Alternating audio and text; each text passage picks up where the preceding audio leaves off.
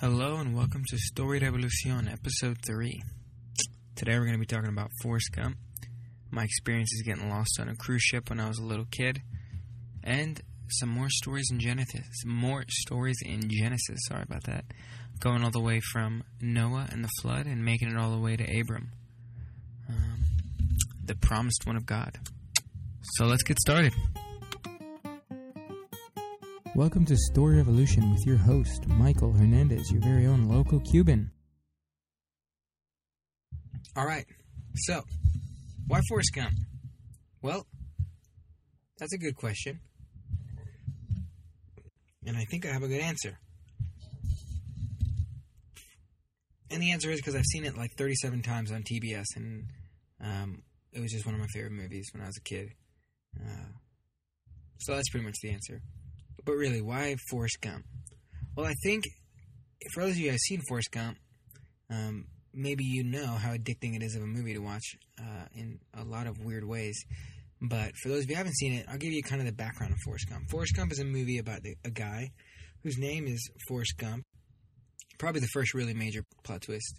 Um, really before the M. Night Shyamalan era, that had the plot twist of Forrest Gump, where the character's name is actually Forrest Gump. Um, so anyway, this character, Forrest Gump, he is this uh, guy with some kind of learning disability. You don't really know what it is. You just know that he has some kind of social dis- social disability and some kind of learning disability. And so that sets him up to have this kind of below average life, you would think, because he's living in Greenbow, Alabama, which is a small town, and he's um, already a guy who's not this super intellectual guy. He's not super charismatic. He's just kind of a normal dude. But he ends up having this amazing life that touches so many different things that he ends up being a college football star because he has this ability to run like nobody's ever seen. He ends up being, um, you know, the famous line "Run, Forrest, Run." He, he ends up being this famous football star and going to the White House and meeting the pres the president. Then he ends up going to Vietnam, signing up for the war, and going and speaking at one of the biggest marches on Was- Washington and in the protests of the Vietnam War. He ends up, um, you know, doing all these hilarious things in in this crazy kind of wacky sense because he has no idea what he's doing. He has no idea um, really the significance of the war that he's fighting. He has no idea the significance of the events that he's going through. He meets president after president. He meets famous figures like John Lennon and all these things. He ends up being a national ping pong champion and a world ping pong champ- champion. It's just one story about this guy's life and this guy you don't expect to be this um, amazing story, and it turns into this wild adventure. Um, but really, at its heart, it's a love story. It's about a man who loves this girl, Jenny. I think the amazing thing about the movie Forrest Gump is how much history it goes through. Because, like I said, it goes through um, him playing in college football to Vietnam. But if you know anything about that time, then you know there was also a lot going on with colleges and segregation and dealing with um, America's really recent dark history of coming out of the slave slave trade, then coming out of the segregation era, and then moving into integration of schools and integration of colleges. He's dealing with things like the Vietnam War, and he's dealing with obviously all of the brutality that was actually the war itself, and then dealing with the political spectrum when he's home. He's dealing with just so many different things, and but his but the lens that you're seeing it through is his lens. You're seeing it through this lens of Forrest Gump, so you're not getting all these political opinions and you know this this character who's driven to make a difference in the war, who's driven to do this, who's driven to do that. You're actually just getting a character who's in love with a girl and who's kind of wide eyed at the world around him. And while he can do um, these amazing things and while he participates in so many amazing things in history, he really doesn't see it like that. So you kind of get this amazing view of history because you seamlessly walk through like 20 years of major American events um, they also had Watergate was in the movie. They had um, the shrimping industry um, and the effect of uh, hurricanes on the shrimping industry, and and just a bunch of other like little things. And it's too hard to say because it actually, when I start talking about it all, it doesn't make it sound like a cohesive story. It actually makes it sound like so jumbled and crazy. But it's so seamless the way that you're just watching this one guy go through his story of trying to find this girl that he loves and even though you pass all these major events in history, because the storytelling is so focused on really trying to keep it about his love for this girl, while you see this huge background and this huge, um, while you see this huge expansive background that the story is told in, which is, you know, the Vietnam War and all those things, you really are just caught up in the love story. And that's what I think is so beautiful about this story. And that's what I want to make the point with Forrest Gump this week. The point of Forrest Gump and the point that I'm bringing up this movie is because I believe that, that this movie actually shows us something really amazing about storytelling. That when you tell a good story, you can actually help somebody understand what it was like to be in a certain place at a certain time. But you just can't focus on that. So when you tell a good story, somebody can actually get the feeling of what it would have been like to be there at a certain time. It like it puts you in that place. You you kind of know what it would feel like to be in the U.S. during um, this time of integration, um, during you know the Vietnam War, um, during all these things.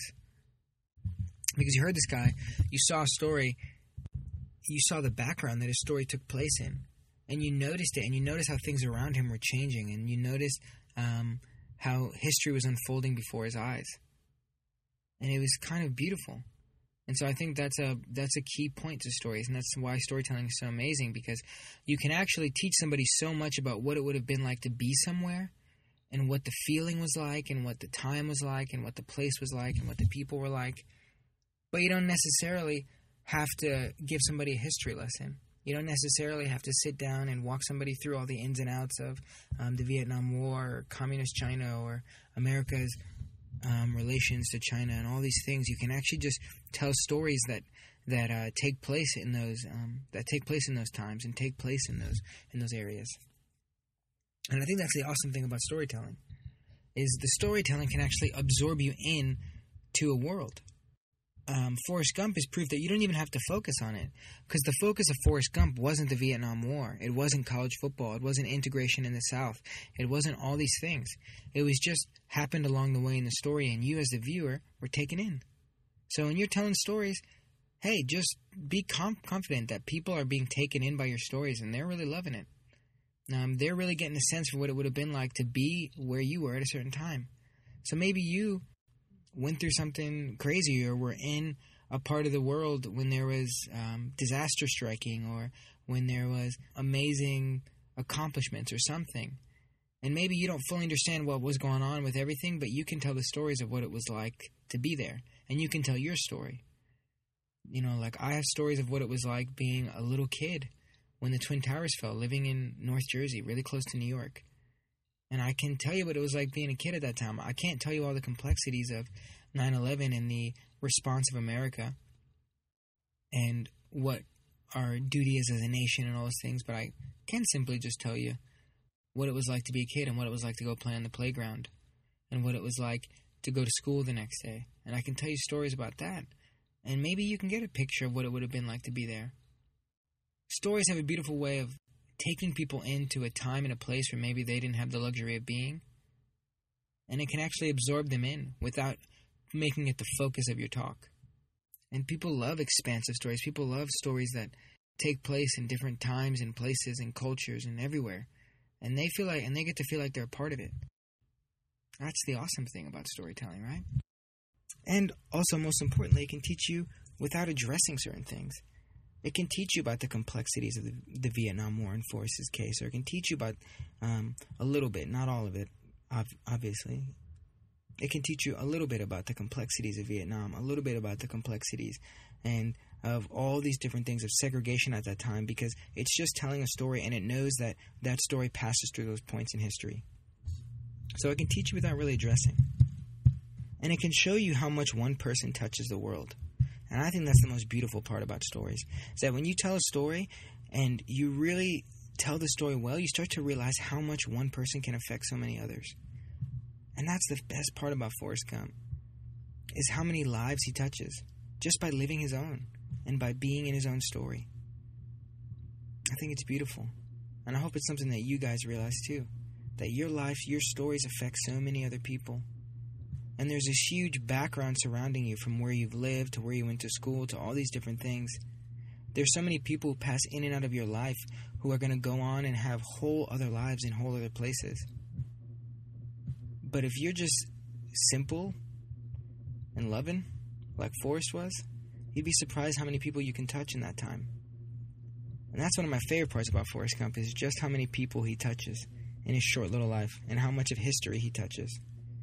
Because it's the beautiful thing about life how fleeting it is, how short it is, but also how interconnected it is.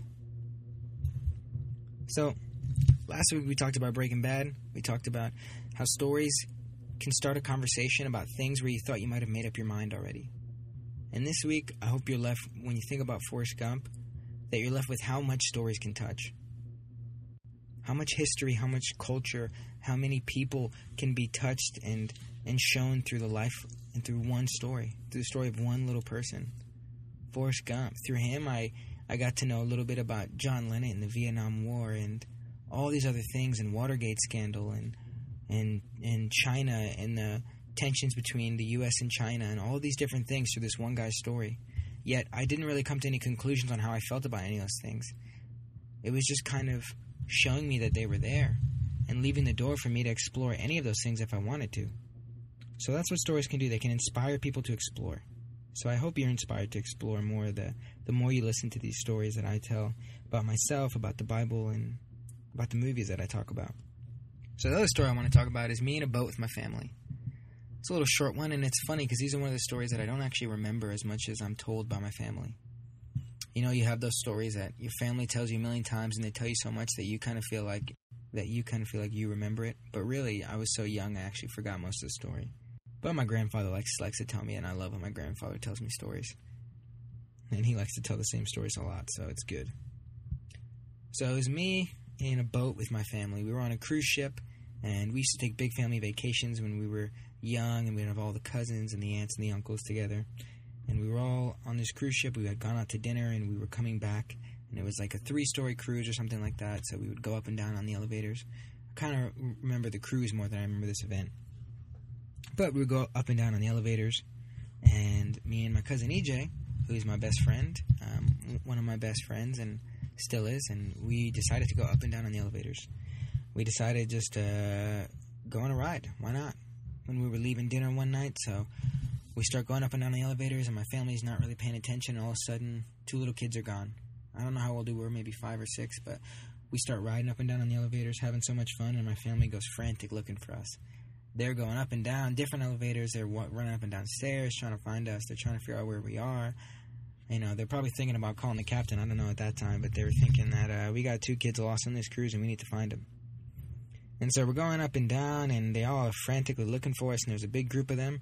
And finally, we end up on the same floor together, and me and AJ step out of the elevator, not knowing that we had just caused this whole scene with my family when they're running up and down, calling people, trying to get in touch with everyone.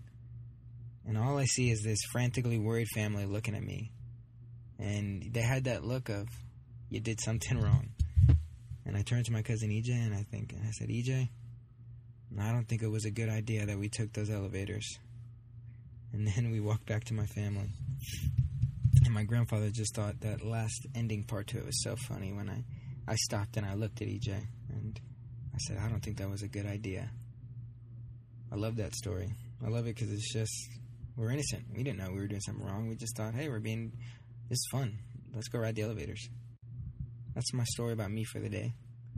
And like I said, I think I might start a little more silly than it continues on in the future, but in the future I'll go deeper and I'll tell you some more stories about, especially stuff recently that's been happening in my life. I'm, there's not going to be any chronology with the stories that I tell about myself. I'll tell up and down throughout my life because it's fun. So, last week, what did we talk about when it came to Noah and the flood? Right? We talked about well, in Genesis, there was the garden, there was Eden, there was Adam and Eve, and there was the fall of man because of uh, eating of the tree of the knowledge of good and evil that God commanded him not to do. There was a separation of God and man. Man was banished from the garden, and we had um, all these generations being born, and then we have this man Noah. This man Noah who's born, and he's the only man who's following God, um, while every other man is turned away. And it seems like their own sin, their own choices are starting to kill them, and, and it's starting to corrupt the earth. And so God um, decides to flood the earth for whatever reason to deal to deal with the sinfulness of man, to deal with the evil of man. That this was this was how God saw the way to do it. And so He flooded the earth, and He commanded to build a boat and save two animals of every kind, from the crawling creatures to the ones in the air. He commanded them to save them. And so they were on this boat. So that's where we're going to pick up. So after Noah and his family were resting on the water for 150 days, floating on the boat from place to place looking for dry land, but the earth was consumed, they came to rest on a mountain peak called Ararat. I don't know if I'm pronouncing that right. But, anyway. Two and a half months later, they saw two more peaks in the distance. So land started to appear, but it was still only the peaks of mountains. And then 40 more days went by, and Noah sent a raven. He sent a raven to scout the earth, to see if it would bring back anything. Nothing. Peaks had started to appear, but dry land had not appeared yet. Seven more days passed, and Noah sent a dove to look for land to find something. Nothing. Seven more days went by, and Noah sent another dove. But this time the dove came back with a fresh olive leaf, and Noah knew it must have almost been time. It must almost be time for the dry land to appear. Yet seven more days went by, and Noah sent another dove. That this dove never came back. Noah knew the flood had ended. Noah was 601 when the flood ended. And it was the first day of the new year when the dove didn't come back. The land was almost dried up. Noah saw this. Noah saw that it was so close to time. He was so ready to actually step onto the land, for you see, the land was there, but it was still not livable. And there was two more months had gone by, and finally it was dry. Then God said to Noah, Leave, with all of the people on the boat, the family you have brought. Leave with all the animals, the animals on the ground, the animals of the air, the animals that have come into this boat to find rest and peace. And go out to the earth, all of the animals, be fruitful and multiply. So the animals obeyed, and they came out of the boat pair by pair. And at that time Noah made an altar, and he offered a burnt sacrifice, an animal that he had set aside to offer a sacrifice to the Lord. And the Lord was pleased with the aroma of the sacrifice.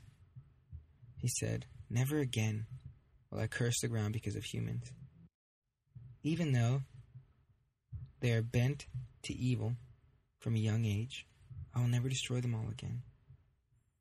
As long as the earth stands, and there's planting, and there's harvest, and there's cold, and there's heat, and there's summer, and there's winter, and there's day, and there's night, God blessed Noah and his sons. He told them to be fruitful and multiply, that all the animals would fear him, and that they would be placed in his power, that they would be food, just as the vegetable was food, just as the grains were food. But he warned them never to drink the lifeblood of the animal. And he warned anybody who would kill a human that the blood was required of them because you see, humans were made in God's image. So if a wild animal was to kill a person, they would die. Somebody, uh, a human who took another human life, his life would have to be taken by human hands as well. For God said to Noah, I will confirm my covenant with all of you on the earth, with all life on the earth. Yes, I will never flood the earth again. I will never flood all life on earth again. Then God said, I will give a sign in the sky. It will be rainbows between the clouds. When I send the clouds over the land and it rains, then the rainbow will come.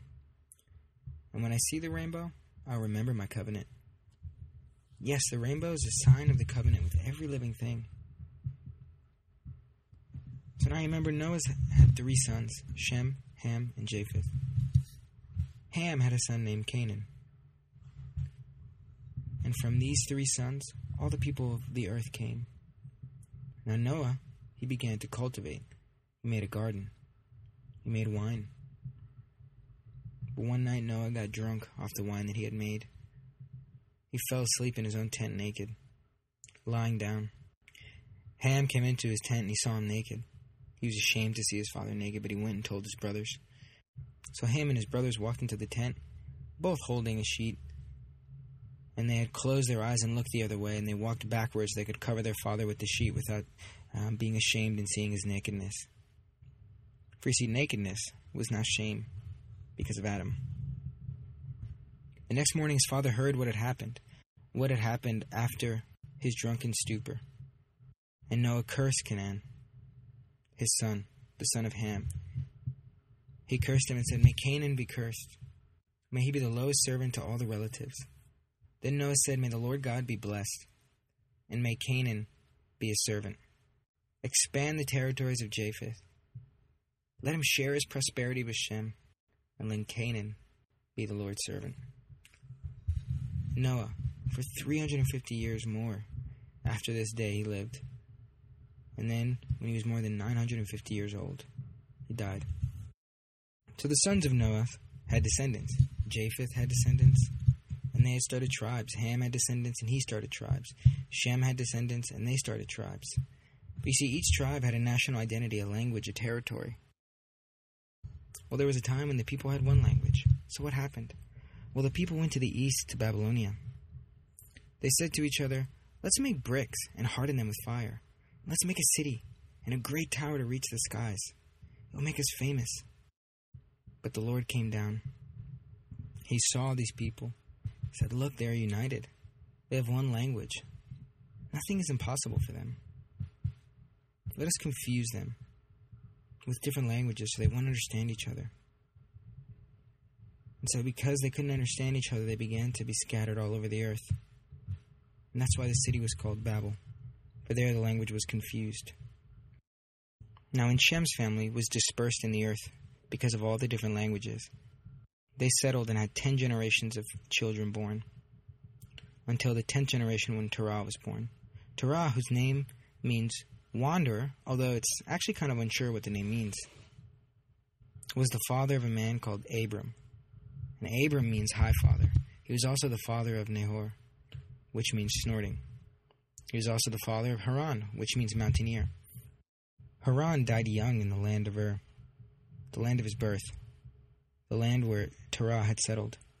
Nahor and Abraham actually both got married. Nahor got married to his wife Milcah, and Abram to his wife Sarah. Sarai was barren. So Terah took his family from the land of Ur where they had settled, where their son Haran had died. He took Abram, he took his sons, and he even took his grandchild Lot, the son of Haran, his son who had died in the land of Ur. And they moved from Ur and they went to Canaan, a new land. But as they were heading to Canaan, they settled in a land called Haran, the same name as his son who had died. Terah settled there, and he died there. So these families were together. They were settled in this land, the families of Abram and the families of Nahor. But the Lord had said to Abram, He said, Leave your native country, leave your relatives, leave your father's family, and go to a land that I will show you. I will make you a great nation. I will bless you. I will make you famous among all the land. I will make it so that you will be a blessing to others. I will bless those who bless you, and I will curse those who curse you. All the families of the earth will be blessed through you. So Abram departed as God had commanded him. He was 75 when he left. He left with his wife Sarah and his nephew Lot. All his wealth, his livestock, his employees, all the people who were in his house, they left. And he set out to a land called Canaan. All right. That's the story for this week. It's interesting. It's even interesting for me to go through these stories again and read them again and remember things and see details that I hadn't noticed. And I hope you enjoyed talking about Forrest Gump today. Hope you enjoyed talking about my time on cruise ships and hope you enjoyed talking about Genesis and the story of Abram. Yeah, I hope this podcast is always something for you that is fun to listen to and, and gives you maybe a new perspective on storytelling and why I love and why stories can impact um, people so much and why I love stories so much. I hope this doesn't feel like me trying to uh, throw all my ideas and and everything that I am at you and trying to convince you of things, but I hope it's me just opening up. Because that is, I think, the most beautiful thing about a story is that it opens up the teller and it opens up the listener. So, thanks so much for listening this week, and we'll be back next week um, going through more of Genesis. And give me some suggestions on movies or TV shows that you'd like to hear, because um, I'm kind of open to anything. And if anybody, if you want to get involved in this podcast at all, doing anything with it, let me know. I'm always open to ideas, and I could always use help because I'm definitely not technology savvy. So, or technologically savvy. Um, I can't even say it, so Anyway, bye guys.